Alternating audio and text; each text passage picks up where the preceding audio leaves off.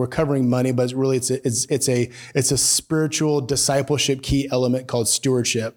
And and and the, the problem is is that when I even mention the word money, most of the time it makes people feel uneasy. Um, that's not everybody. Most people feel uneasy. For me, I get excited. I started now. Let, let me preface this though. Um, okay, I've said this a million times. Uh, probably not a million. That's a gross exaggeration, which pastors have a tendency of doing that. This is like um, at least a thousand times. Okay, when you hear something, when you hear something at church, when you hear something in the world, when, no matter what you hear, even if you read scripture, like this is the, this is the word of God, correct? Let's start there. For some of you don't understand what I'm talking about, but just know this is, this is my life application book. This is what I apply to my life for what I'm looking for in life. And so I'm filtering when I look at the Bible, when I read scripture, when I talk to people, I am filtering everything I read, every interaction I have with other people based upon a core belief system that I have in the present. How do I develop that core belief system? Hours upon hours of what I watch, what I read, who I hang around, everything that I'm doing. I, I develop this present core belief system of the past. So am I a reflection upon the past? Absolutely. God wants to take us to something special and new. So when we filter scripture based upon past experiences, sometimes our past experience is actually perverting the powerful word of God. Wow. So, so like when I, um, I read this book um, a little over 10 years ago, it's called Outliers. Has anybody read this book? Five of you, so this really hit home. Um, it's a really. Here's what I encourage you to do: go, go, go buy the book. Uh, it's called Outliers. It's written by Malcolm Gladwell. It was powerful because it was the, the premise behind it, it was talking about bringing people to this stage of greatness, whether it be a pianist, whether it be um, a drummer, whatever the case may be, you're, you're bringing to somebody to this level of greatness. And it's been proven that it's taken about 10,000 hours to reach that greatness. So you look at Sam beating on the drums. I guarantee Sam has spent over 10,000 hours beating on the drum. I, I am, I wish I had a consistent drummer in my household because anytime I have a drum, drum beat, I just get fired up. You know, you know, t- like I can't. Some people work out in music. I need a good kick and drum beat to work out. Obviously, I work out, as you can tell. DK. The point is, is that I love the drum. Now I can't get back there. No, what I come, what, what I beat on the drums will not be what Sam beats on the drums, based upon ten thousand hours. Now, I want you to think about this concept of money. And I did this math first service, and I think I think it'll make it'll make sense to you. Over 50% of people show up at work tomorrow morning not looking looking forward to doing what they're doing. That's a proven fact. Most people show up just for the end result of making money. Okay? Now now bear with me, listen to me as I as I dissect this. We have 10,000 hours and then we have work where we spend over 50 hours a, or say on average 40 to 50 hours a week and I am I turned 46 in February. And so, say if I've been working for 20 years, which I've been working for longer than that, but just hypothetically, and I, and I did it for a service because I needed to make the math easy because I was doing it on the spot and I didn't want to look like an idiot in front of everybody. So I did the math really fast. But say if we spent 40 to 50 hours a, a, a week working and I worked for a consistent 20 years of my life, I have developed over 48,000 hours of work. So 48,000 hours of work. And say if I woke up every morning dreading to go to work because the only reason why I went to work is to pay my bills.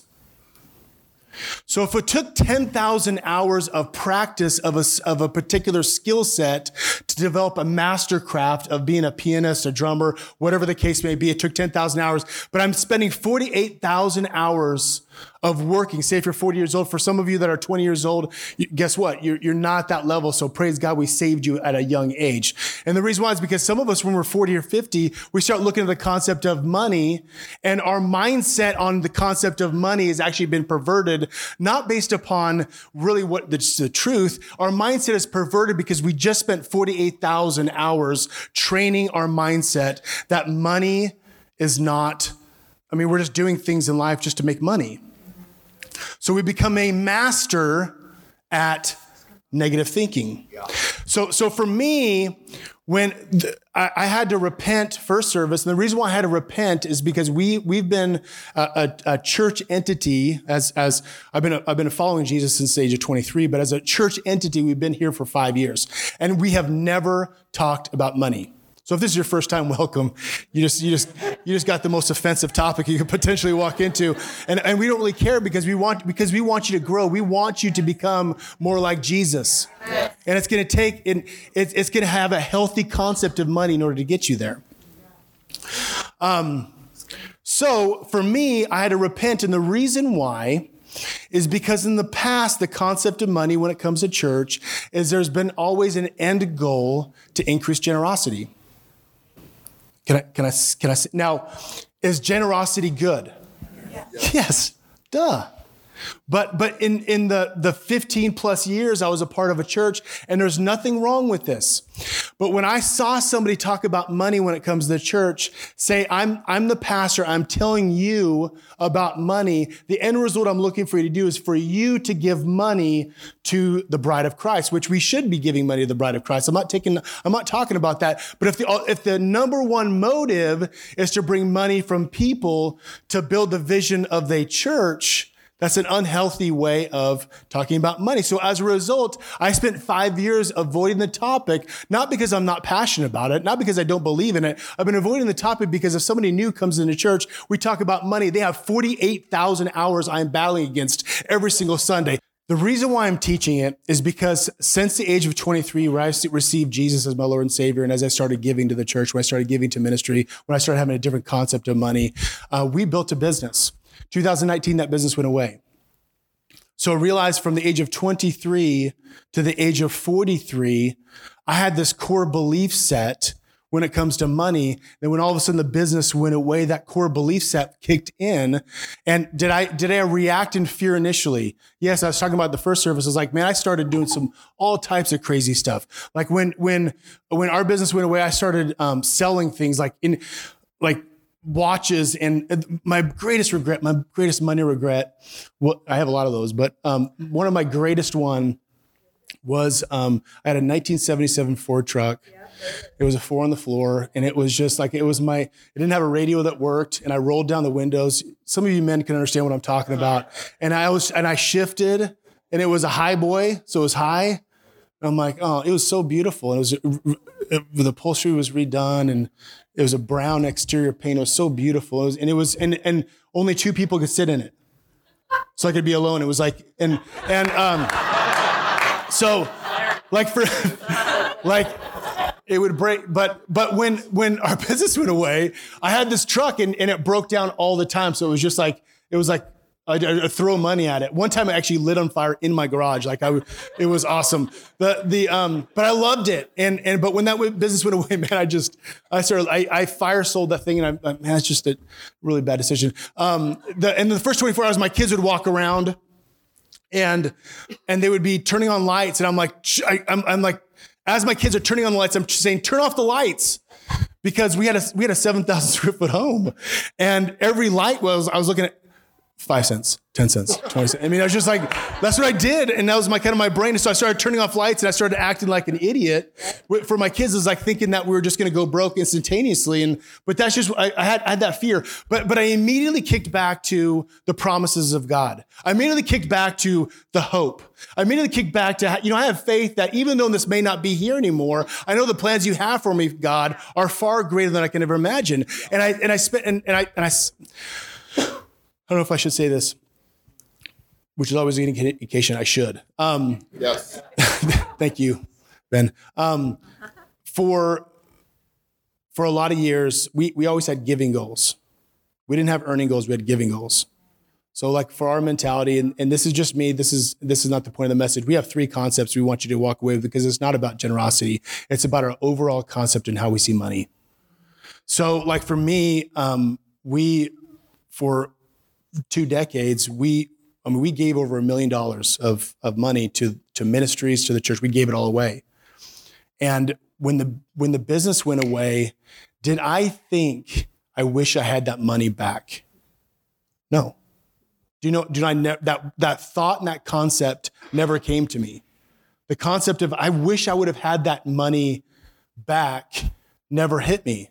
Because for me, I thank God that I had over 20 years of sowing into something that I believed in, knowing that God does not return things void. That everything that I planted in, that's where my hope rested in. My hope did not rest in my job. My hope did not rest in our business. The hope did not rest in as far as how I was going to earn income. The hope rested in 20 years of programming my mindset and how I saw money, how I saw generosity, knowing that all that seed I sowed was going to set me up for the massive breakthrough I was still looking for today. Amen. So when, when collapse happened, I had a healthy perspective, a biblical perspective on how we filter money in our life. You understand what I'm saying? Good. So we have three concepts that we want to talk about. Actually, let me, let me, let me where did my phone go? I have my, I have my Bible out here to make me look spiritual, but this, I don't have my glasses, so I can't read it. So I hold it so, so Jenny doesn't yell at me later. I'm just joking, she doesn't. Uh, we don't have very much time. I'm sorry, babe. We're going to get into that because you have so many good things to say. Um, Luke 18. This is about the rich young ruler. Uh, let's go to verse 24. Jesus saw his disappointment and looking right at him, he said, It is next to impossible for those who have everything to enter into God's kingdom realm. Verse 25, nothing could be harder. It could be compared to trying to stuff a rope through the eye of a needle. When somebody has a perverted mentality of money, they read this and they automatically think, if I'm wealthy, I'm going to have a hard time entering the kingdom. And that is wrong thinking. That's what I'm talking about as far as filtering money with a different perspective. You read this, it could be the most offensive Bible verse, and this is written in red. So this is Jesus talking. I know Jesus is, is, is all about love, but I'm telling you, this is an offensive uh, topic. If somebody walks into this church and has great wealth, they read something like this, guess what? They want to walk out of this church immediately. But instead, I want you, if you have great wealth, I want you to have a great perspective of that wealth that you don't see this verse and say, okay, is God t- trying to tell me that I can't enter the kingdom if I have great wealth? That's not what God's trying. Just like when, when I hear the, the um, money is the root of all how many of you all been perverted that in the past? Now, I'm telling you, we're, we're obviously we're in a, a little bit of more mature uh, Jesus followers, but but the reality, I've I still meet people today that they were raised on that scripture that that money is the root of all evil. No, it's the love of money is the root of. And so we've, as a pastor, someone has perverted the word of God and the scripture and perverted it to something that could create unhealthy feelings, and unhealthy mentalities, and unhealthy belief systems and people that are following. Do you, do you understand what I'm saying? So, so our mentality is for us to walk out here, begin the new year with a great mentality on money, because I want you to wake up Monday morning excited about what you're doing for work. I want you to wake up Monday morning knowing that your business serves a massive function and a purpose, and is not to fund just 100% the church. That's not what it's designed for. So I want you to, I want you to walk on Monday morning knowing, okay, you know what? I'm excited because what I am doing right now serves an eternal purpose. So when I wake up Monday morning, I used to dread Monday mornings. Actually, I used to dread Sundays, which doesn't sound good. Um, not anymore, but like like I used to because I dread. Does anybody else dread Sundays that have to work on Monday morning? Maybe I'm the only one. I probably am the only one. You guys are so spiritual. I I I, I would like dread Sundays because Monday morning I had to go to work. I woke up at 4:30 in the morning to go to work because I did not have a, a nobody taught me a perspective on how I should look at my work on a daily basis. So let's talk about the three concepts. Why don't you clean up everything yeah. I just said? well, going back to that verse that you were talking about, the rich young ruler, prior to that, he said, What must I do to be saved? And um, Jesus said, Sell everything you have and follow me. And he walked away sad because he couldn't do it. This is not about money. That scripture is not about money, how much he had or didn't have. It was about where he found his wealth. And his wealth was stuffed in here and that's where he decided to find his satisfaction. And so the thing about money, it's talked about, there's 2,000 verses in the Bible that talk about money and possessions. In the Gospels, one out of every 10 scriptures is about money and possessions. So it's like 50% of the Bible. And, and, and 16 out of the 38 parables that Jesus taught in has to do with money and possessions. That's that's why in the first service, um, um, I'm, you're gonna go. I had to repent because I'm sitting there thinking of all those verses, and I and I, I started to outline what we're going to be talking about. I literally had I had nine points and about 65 scriptures that back up. Like, and and I was like, I we can't do this. We'd overwhelm people. The point the point is, is that I when I when I saw that stuff, I was like, I got to repent, based upon my own healthy perspective on my past. Unhealthy. Unhealthy. Yes, did I not say that? Unhealthy. Based upon my own unhealthy perspective on talking about money in the church, I I have been um, removing wisdom from you that you need, and so it's my fault. And wisdom. And Pastor Ben's too. it's his fault more. I'm. I'm just joking. That's what we're doing a series no, on. Pastor it. Ben's helped me out. I mean, there's people in this church that have helped me out Yeah. through this process, and so Pastor Ben has helped me out tremendously when it comes to this topic. Well, God, So- but I do blame him. Yeah, many many years ago, a lot of years ago, God began speaking to Bob and I about money. We had a lot of good mentorship and a lot of good discipleship, and our thoughts and our mind about money started lining up with this. And see, as that's why it's so fun to work with the younger generation because they're like, okay, yeah, tell me, okay, great, yeah, they're just adopting things. But we get to a certain age, and what we believe about something is what we call truth. And if you can get to a place in life where you decide I could be wrong about what I'm hearing today. Let me just let me see if what I'm thinking is accurate. And if you can if you took all of your thoughts about money and just pulled them out of your brain, inventory and you put them on paper, and then you took the word of God and you took the scriptures about money and you say does is, does the word of God back up that thought? And if it doesn't, that's where I repent. Repent means to change your mind. I decide that my thought is wrong because it's not lining up with the one who created money. Yeah. The one who created money, the creator of the world system of currency, is probably the one that I want to listen to and be aligned with. Right. So, this is how you renew your mind. This is how you grow. This is how you open yourself up to heaven, is by saying, I could be wrong. I could be wrong about something. And we could, I mean, we don't have the corner on this subject, but I do know this. We've been living on those, on the principles that we've learned and getting aligned and being extremely blessed. And we lose something here. That's okay because God just hands us something here. So we're living on principles. So that's why Bob feels extremely convicted because for a couple of years it's been like, Bob, we probably need to teach about money. And because of the trauma, you know, that's why we have a Sozo program here, right? like literally the trauma of money, not because of our business, but because of how the church handled money. Because he was in in committees and different places where it was like money was not treated the way that he felt was uh, was the way that the, the God would want the money treated, and so that's why he feels like okay, we need to start teaching on this because we can't withhold wisdom that we're being blessed by and not giving to the church because that's our job as pastors is to give kingdom principles. So, but the rich young ruler, think about this. He he satisfied himself in his wealth. And what Jesus was saying was, could you set that aside, follow me and be totally satisfied in me? And he couldn't. Because his wealth had become his God. And there, there's scriptures that talk about you can't serve both God and money because money can actually come in as a god. It's called mammon and it can become a god. Okay, so I'm going to bring up Hebrews 13. This is in the message. It says, Don't be obsessed. Actually, let me back up. Park it right there. Let me go back because we have three points.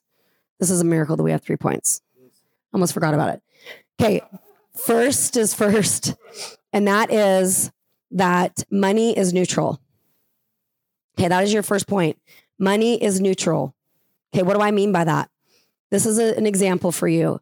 So when Hannah, you've seen up here worshiping before, and now she's in college, but she comes home and joins us every once in a while. When she was little, as soon as she could hold a marker, a pen, a pencil, anything that would write, she would be all over anything. The, I went to my office one day and my baseboards were all drawn on around the whole edge. So we'd be painting baseboards. My leather couch, turn around, Sam has little houses on him, you know, because she's three and he's one, and he's an open canvas. And he just stands there because he's a good little brother. What do you do? Your big sister says, hold still. So you just let her draw. So Hannah was drawing on everything. Now she has an art business. You kind of pick up that stuff when they're little. But nonetheless, I had to call Leather Pro, aka Bob, called Leather Pro three times to respray our couch because Hannah had drawn pictures and it didn't matter if you said only on paper. To Hannah, it was like the world is my canvas. So, what I realized with her is I had to put up all my Sharpie markers and I used to sharp I love Sharpies. I use them all the time. What I realized was I have to put them high and I cannot let her have access to them anymore. Now, what I didn't do was look at Sharpies and go, these are evil. These, these Sharpies, man, I don't know what will happen if Bob gets a hold of one. like on a bad day, what, would Bob, what would Bob do to the house? I mean, I'm PMSing, what would I do? I've never picked up a Sharpie and went, oh my gosh, I just feel like, here, Micah, come here, let me draw on your face. I'm really sorry, I'll apologize later. Just so money is like Sharpie pen. It is neutral. This phone, we've told our kids, here's why we're not excited about giving you one of these. Because this can help you become extremely spiritually mature. It can get you super close to God through podcasts or the Bible app. It could be where you take notes in church. It could be literally the gateway to you becoming all that God wants you to become. Or according to what buttons you push with your fingers, it can become a place where the enemy traps you and takes you down a trail that could eat your destiny alive and take you far from God. It could be a pornography device, it could be a Bible app. According to the person's fingers who touches the screen. So when we, and this I tell, you know, Esther's 13, she's amazing. I said, when, when we feel like your fingers will go on the path of destiny towards God, then we feel better about giving you one of these. But we know that your fingers are attached to your heart. Okay, money, same. That is why I've never been afraid of being a multimillionaire billionaire. I am not afraid of being very, very, very, very wealthy. I'm not. Because this isn't my God. It's not. We're going to get into that in point number two. Can I, can I encourage you with something real quick? And, and this is what I do. If I hear something that, that stirs up any negative emotion, any negative, like if I hear anything, I start going through a, a, a like I'm, I'm taking that and it's like a computer that has it's, it's either going to receive a virus or it's going to expel it. And so what i do is i start hearing that and i have that negative emotion. I start processing is this for me? Is this my problem? Is this their problem? And if it and if and it, uh, it, do I take and and so some so many times we hear something and all of a sudden we have a negative emotion. That's where offense is birthed. That's where we all, we all of a sudden start taking on something that you were never meant to take on. Sometimes those negative emotions are clues that you have a deeper root that you need to be delivered from. So if when you hear, when you hear Jenny say, I, am not afraid to be wealthy. Some of you have a really bad filter based upon 48,000 hours of bad programming in your supercomputer. So when you hear that, if you have any type of negative emotion, that's not Jenny's thinking, that's your thinking. So we just need to process that. So, so for me, with my own with my own communication in regards to money, I needed a process knowing that you know what, this is not this is not their problem. This is my problem. I got to figure this out. This is a negative emotion that I'm actually hindering people's spiritual growth. I need to have this removed. And, and so for us, we need to be mature Jesus followers and say, you know what? This is my problem. This is not their problem. You understand what I'm saying? So when you hear something that may they may burst some negativity, there's nothing in here that is meant to be negative. Some of it is offensive, but just like Sam said, it's offensive because I'm telling you, sometimes we only can change when we hear something that's going to basically pervert pervert our mentality that way we were thinking right and now. we're offending the religious spirit because the re- religious spirit has striving in mind for you and it's going to tell you to strive for money. It's easier just to go, I'm more spiritual if I don't have it. Because the religious spirit will beat you up. It'll just beat you. Okay, so we're offending the religious spirit so that we can have an accurate understanding. Because most people in this room are going to do something tomorrow to make money. We're going to get that point in a minute. So second point is this is you can't trust it. I'm not saying that the Bible says it. I mean, I can vouch for that, but you cannot trust it. Are you trusting money to come through for you, to satisfy you. It can trick you, it can fool you. Okay, Hebrews 13, 5 and 6. This is the message version. It says, Don't be obsessed. That's the key word with getting more material things. Be relaxed with what you have. Since God assured us, this is what God assured us I'll never let you down, never walk off and leave you. That's what God assured us. Yeah. Then we can boldly quote, and I love this God is there ready to help. Yep. I'm fearless no matter what. Who or what can get to me? So, as I've been thinking about this subject, knowing that we're doing this this month, you know, I've been really thinking and praying about this. And one of the things that happened the other night, I want to share this with you. It was really profound to me, but to give you a little bit of context before I tell you what happened, um, you know, as Christians, our job, it's really, really simple. Our job is to take our heart and press it into the Father's heart. That is our job as a Christian. If you ever get confused, what am I supposed to be doing? Wait a minute, I've lost track of the path. Your heart pressed in to God's heart, and then He will press His heart into yours. That is home base for a Christian. Yep. Now, I might read the Bible, and the Bible is living. It is living, breathing. It is God. So when I'm reading the Word of God and I'm meditating on it and I'm changing my mind about it, I'm pressing my heart when I'm just soaking in his presence, maybe listening to worship music, just focusing and getting my heart pressed into him, I am pressing my heart into God. So the other night, I had a dream, and in the dream, it was really simple. But I heard God say, Jenny, I don't want worry to be closer to your heart than my heart is to yours. And I saw an image of my heart, God's heart, and worry trying to become closer, closer to my heart.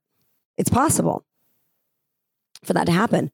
I believe he was saying it to me, and I believe it's a corporate word as well. But then when I woke up, I said, Okay, God, why'd you tell me that other than just the obvious reasons? And he said, Because that's where the spirit of mammon comes in. Because when worry gets closer to the heart and you've pressed yourself into worry, and it's like, yeah, God, you too, but worry is closer to my heart, then I'm starting to calculate and figure out how I can solve and money will money solves problems. It does. But now I become a slave to the thing that I've pressed my heart into.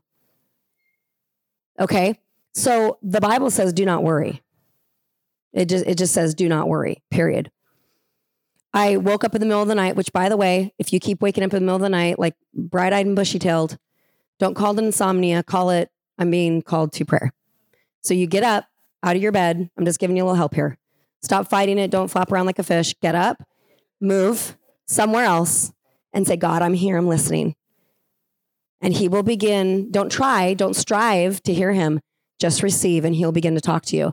And the other night that happened to me, and I was in my living room and I, I just said, the thing that came to me was, God, my private life, my, not my private life, my, my secret place with, with the, with the Holy Spirit, where I'm not in church. I'm not with my family. I'm, I'm, I'm with him and I'm that satisfaction in God.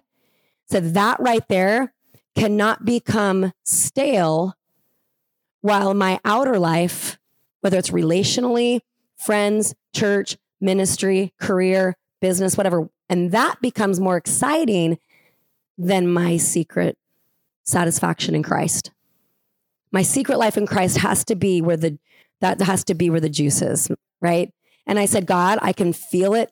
I can feel the staleness here and the more excitement here. And I know why ministers get upside down because there's a lot of exciting stuff out here. And it's easier to go towards the crowd. You know what Jesus did? He came apart from the crowd to get with the Father. And that's hard when you're a people person, okay?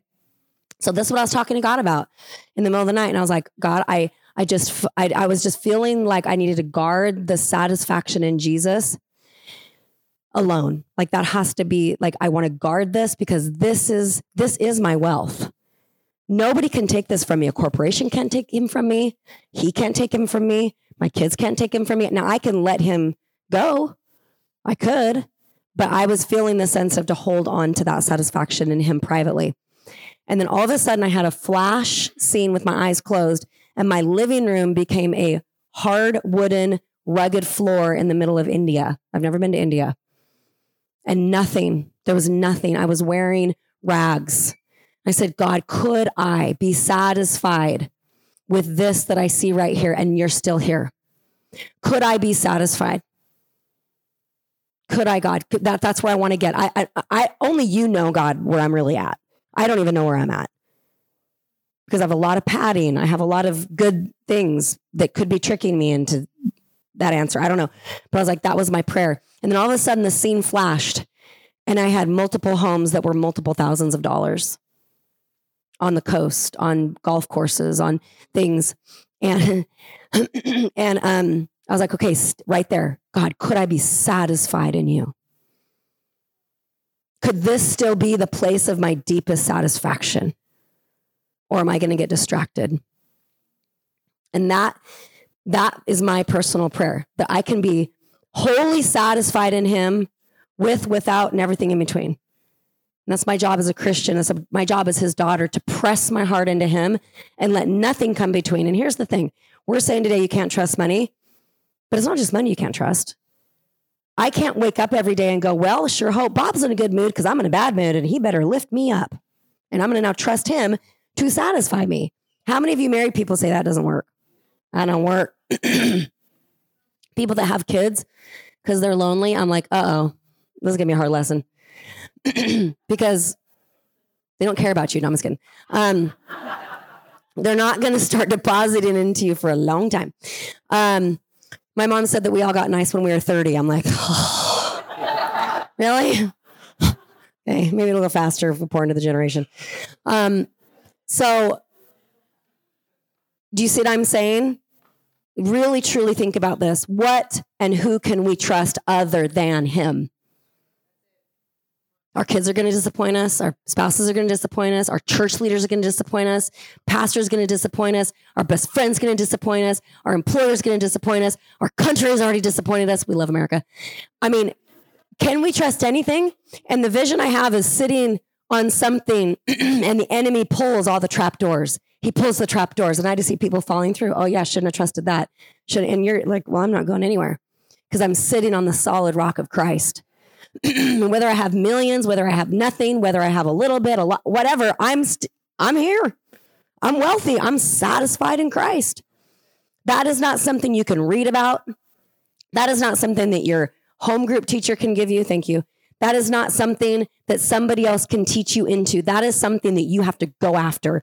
You have to go after the satisfaction of Christ and let Him become your wealth. How many of you know what I'm talking about? You've had to wrestle through this. Amen.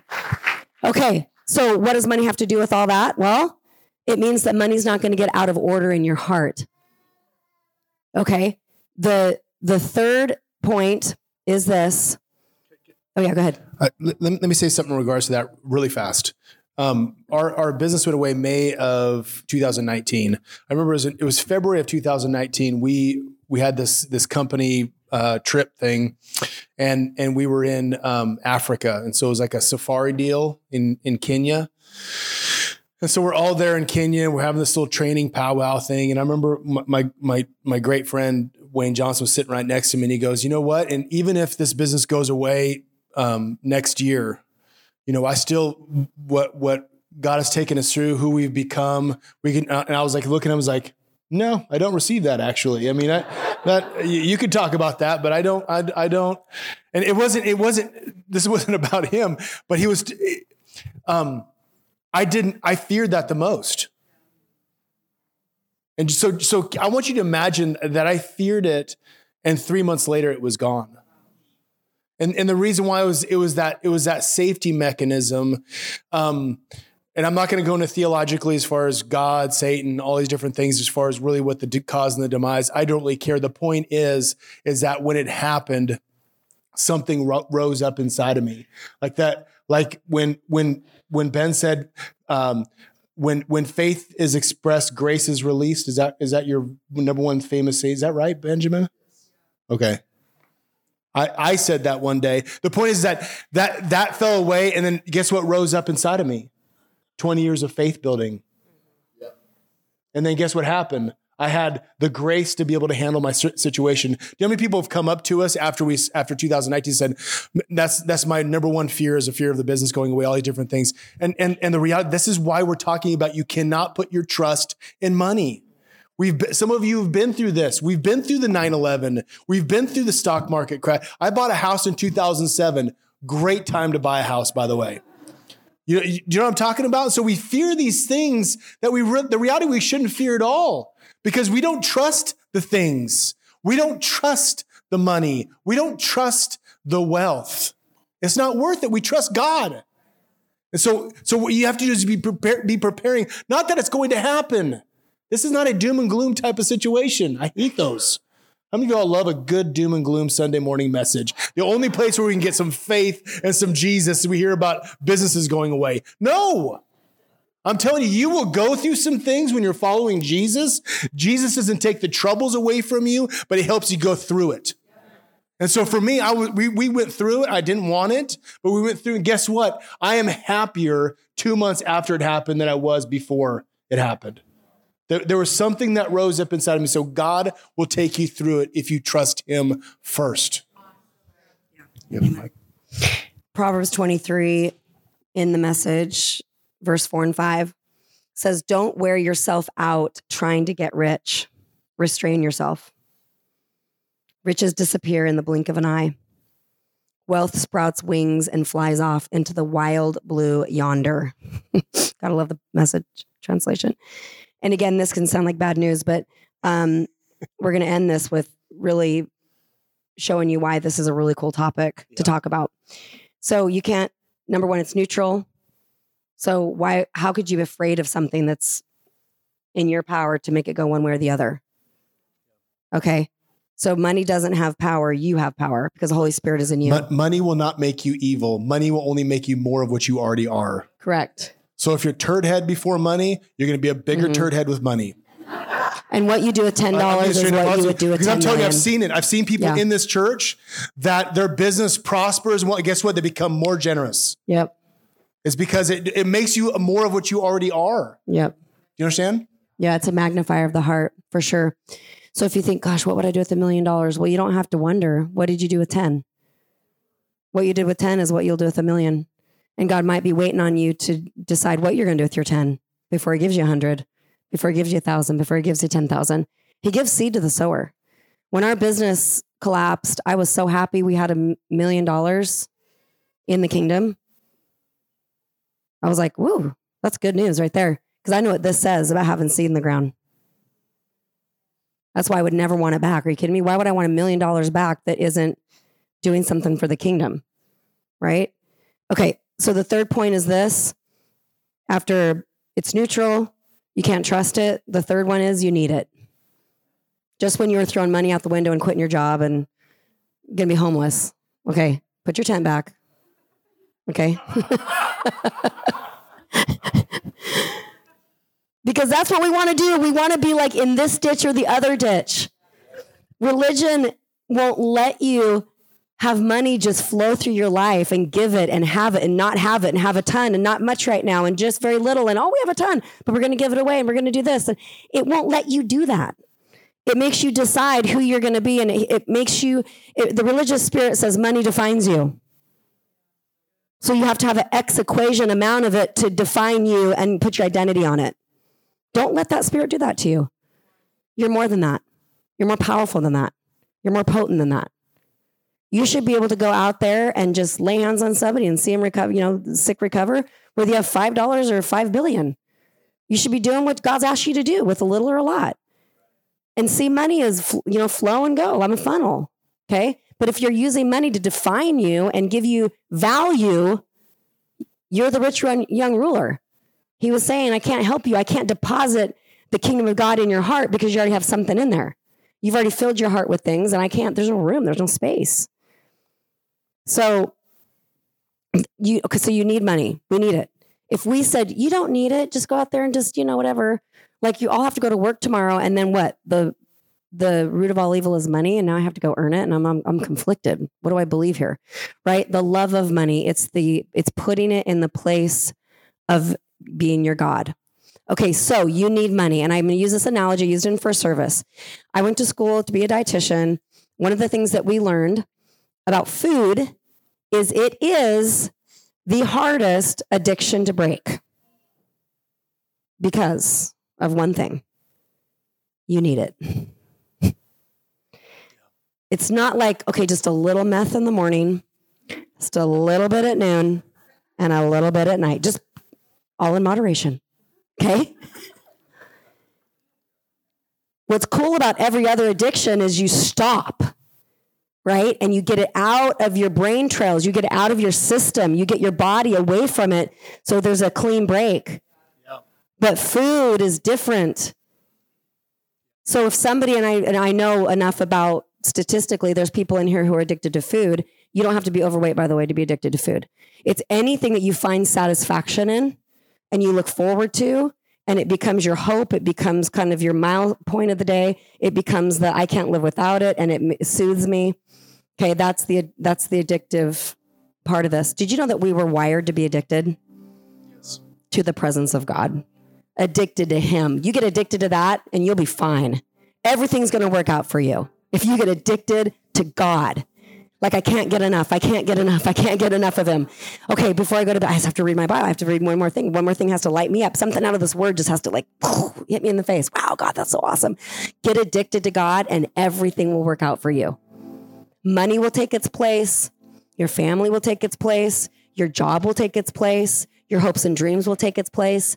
And so that is the addiction. We get addicted in the satisfaction of God. So the thing about um, food is we want a, a person who's been a food addict to be able to have 17 pans of brownies, 26 packages of Oreos, all in a, all in their house because a whole bunch of youth are coming over and they want snacks. How many of you know that to attract the generation we just spoke of, we have to have snacks? Okay, we need snacks. Lots of sugar, and as a dietitian, it's so hard. I'm like, uh, okay, whatever. Have to die. Die to that. Um, but you want to get to a point where if you had a ton of money or not, it doesn't matter because you're not addicted to it. Does that make sense? You're not like, you know, you're not looking. It, it's like it's like food. So how this is where the Lord said to end, end this message because this is a message that we could do like an 18 week message on. We could do a series for a long time. There is so much to say about money in the Bible, a lot, 2,000 scriptures. Okay. Um, so he wanted us to build just this un, this basic understanding. Nothing that we said today has been advanced, right? But it's just this basic understanding of money. But this is the the vision he gave me. He showed me this bucket Okay. And everybody in here has a bucket. And it says vision on the outside of it for you for you. Vision.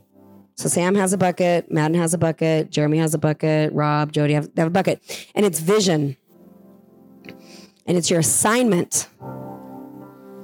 It's your assignment, something to do for the kingdom of God something. It's a vision that God's going to give you or has given you. How many of you, by raise of hands, say, God has told me to do something that I don't currently have the money to do it, but He wants me to do it for the kingdom? And if you don't have, it's okay. Just raise your hand. Something, but I don't currently have the money to do it. Okay. Everybody in here needs to get to the point where you raise your hand. Because what we know is that most people will only let this bucket be as big as what they've figured out that they can earn. Okay, so so what I'm going to do is I'm going to reduce my vision to okay, you all are great. Okay, Bob, you, me, and the five kids. Okay, we have this much. This is our budget. This is what our bills are. This is da da da da da. And then we call that good enough. But family, according to God's definition of family, isn't just who lives in one household. It's the family of God. And so when you look at what does the family need, whew, more than I know how to make.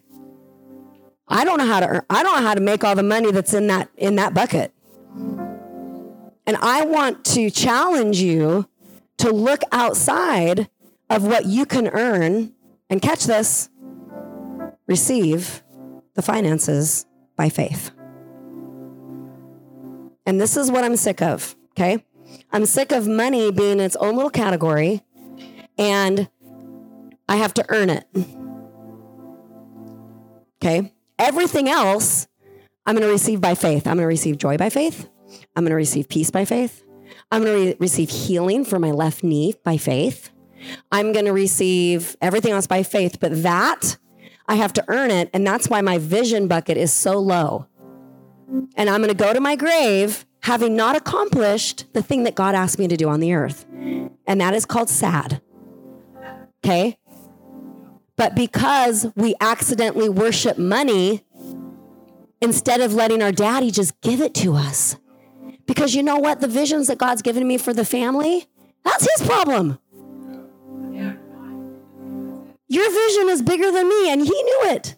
He's not asking me to go out and start 18 businesses and this and that and the other thing. He's definitely not asking me to sit home and, you know, look under the couch cushions for the money either.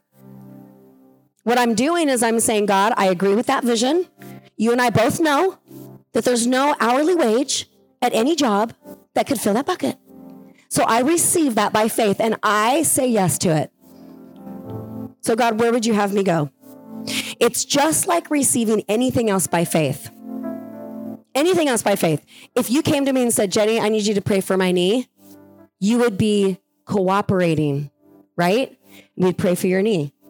If I am believing for joy and I haven't had joy in my life and I want to receive joy by faith, I'm not going to sit back and be like, fine, God, I mean, try, whatever. You know, it's not like he's going to come down and just start tickling you to death. And no, what we do is we go, okay, I'm, I don't have any faith. I mean, I don't have any joy. So I'm going to receive it by faith. And so I'm going to be looking for, I'm going to be looking for that. I'm going to be, I'm going to be open to receiving that. So we've told God, hey, to fill that vision bucket that's bigger than any business or job that we could ever have, we're open. It might be an invention, it might be a business, it might be somebody writing a check. It might be this, I don't know. I don't really care. I don't really care. What matters more is that this girl said yes to it by faith. By faith. And let's all say that by faith. So if we're going to receive everything else by faith, why wouldn't we receive that by faith? Our really good friends, I'm just going to call them A because there's a little story here. Friends A, they have had massive supernatural, really cool stuff happen in their life. And they went through the same um, crash, business crash that we did. So they were rock bottom knowing that God would come through somehow, some way, but there's that space and time before that happens. And they went to God and said, okay, we like, we had it in our heart to do this and this and this and this and this. Like, did we miss it? Like, are we still supposed because because what you were trying to do is we're trying to protect ourselves from disappointment. Right? Yeah. And if you've been devastated financially, you you need to press through that you need to press through. You need to break through so that you don't try to put a formula around your devastation and make it your doctrine. If your devastation has become your doctrine, then the enemy has you trapped.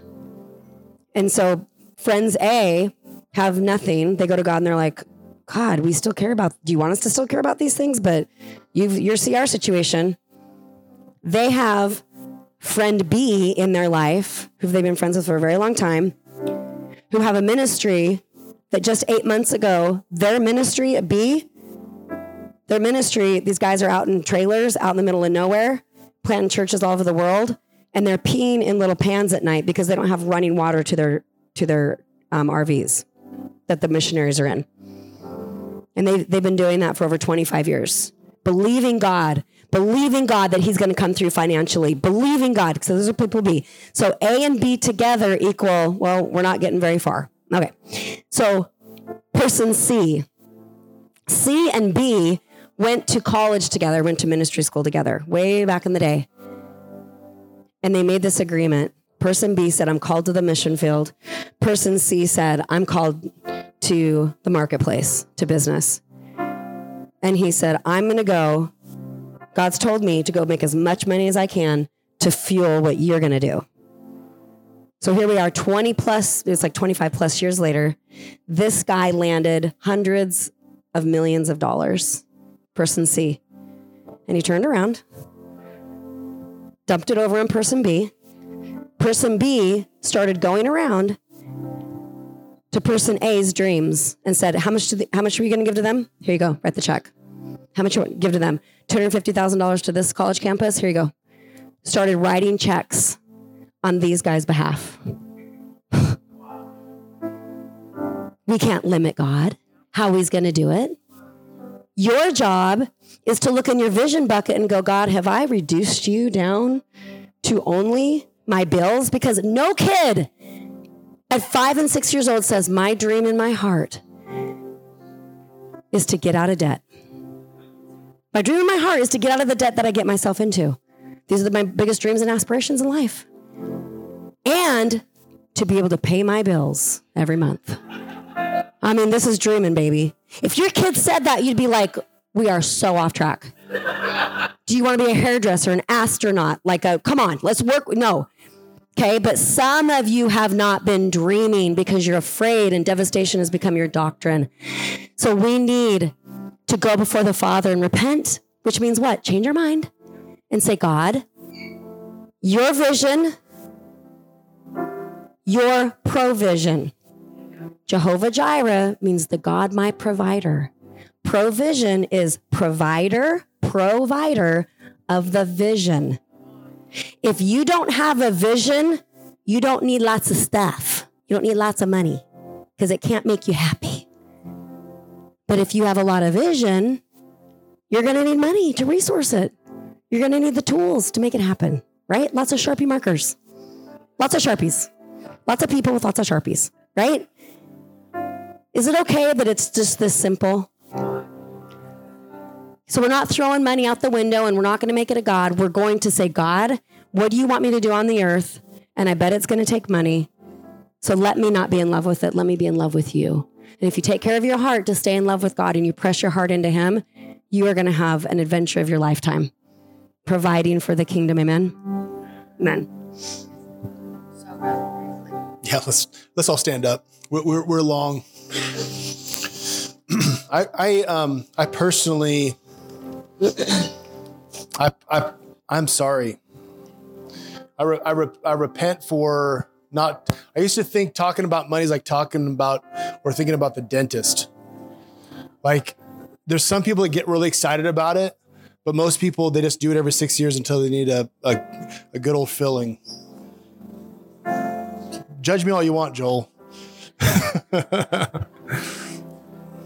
See, anything that deters your re- intimate relationship with the Father, I, I, I, want to expose the lies we've been telling ourselves for years. I, I have a I my my mentality because because here's the reality with it. I have a vision for what I see the collective family being like because I, I, I, see a building not like I mean this those building's amazing. Thank you, Derek. Thank you, Vigilant. I mean everything's amazing, but but like what I envision is is having the family together in one service. What I envision is not just a Sunday morning celebration apostolic center. I see every night of the week small groups taking place, youth meeting, prayer meetings. I see 24/7 prayer taking place. I see 24 to 30 classrooms that creatives are talking around with with video production, um, um, art, um, uh, song, song, um, music production. That I, I, I see this this land of creatives. I see the building always being used. I see a turf field. Coach Mammy, you said amen. I see a basketball court. Everybody said amen. Not just one basketball court. And I'm like, hey, and and three people are excited about it. The rest of you are like thinking, I just want to have some lunch. I get it, but that's what I see. But it, so, in other words, are we asking for something? No, we're not asking for. Is is we're talking about this to receive something? Absolutely not. But I see a vision where we all together can come around, and and and for me, my job is to help you get what you want out of life to impact your sphere, to see kingdom in the Portland Metroplex around your environment, around your job, around your business, all these different things, not to grow the collective church, no, to create community for, we, for us to grow together, to do this together. Do you understand? So not not to have a, a church, to have a family that impacts the Portland Metroplex like we know we should.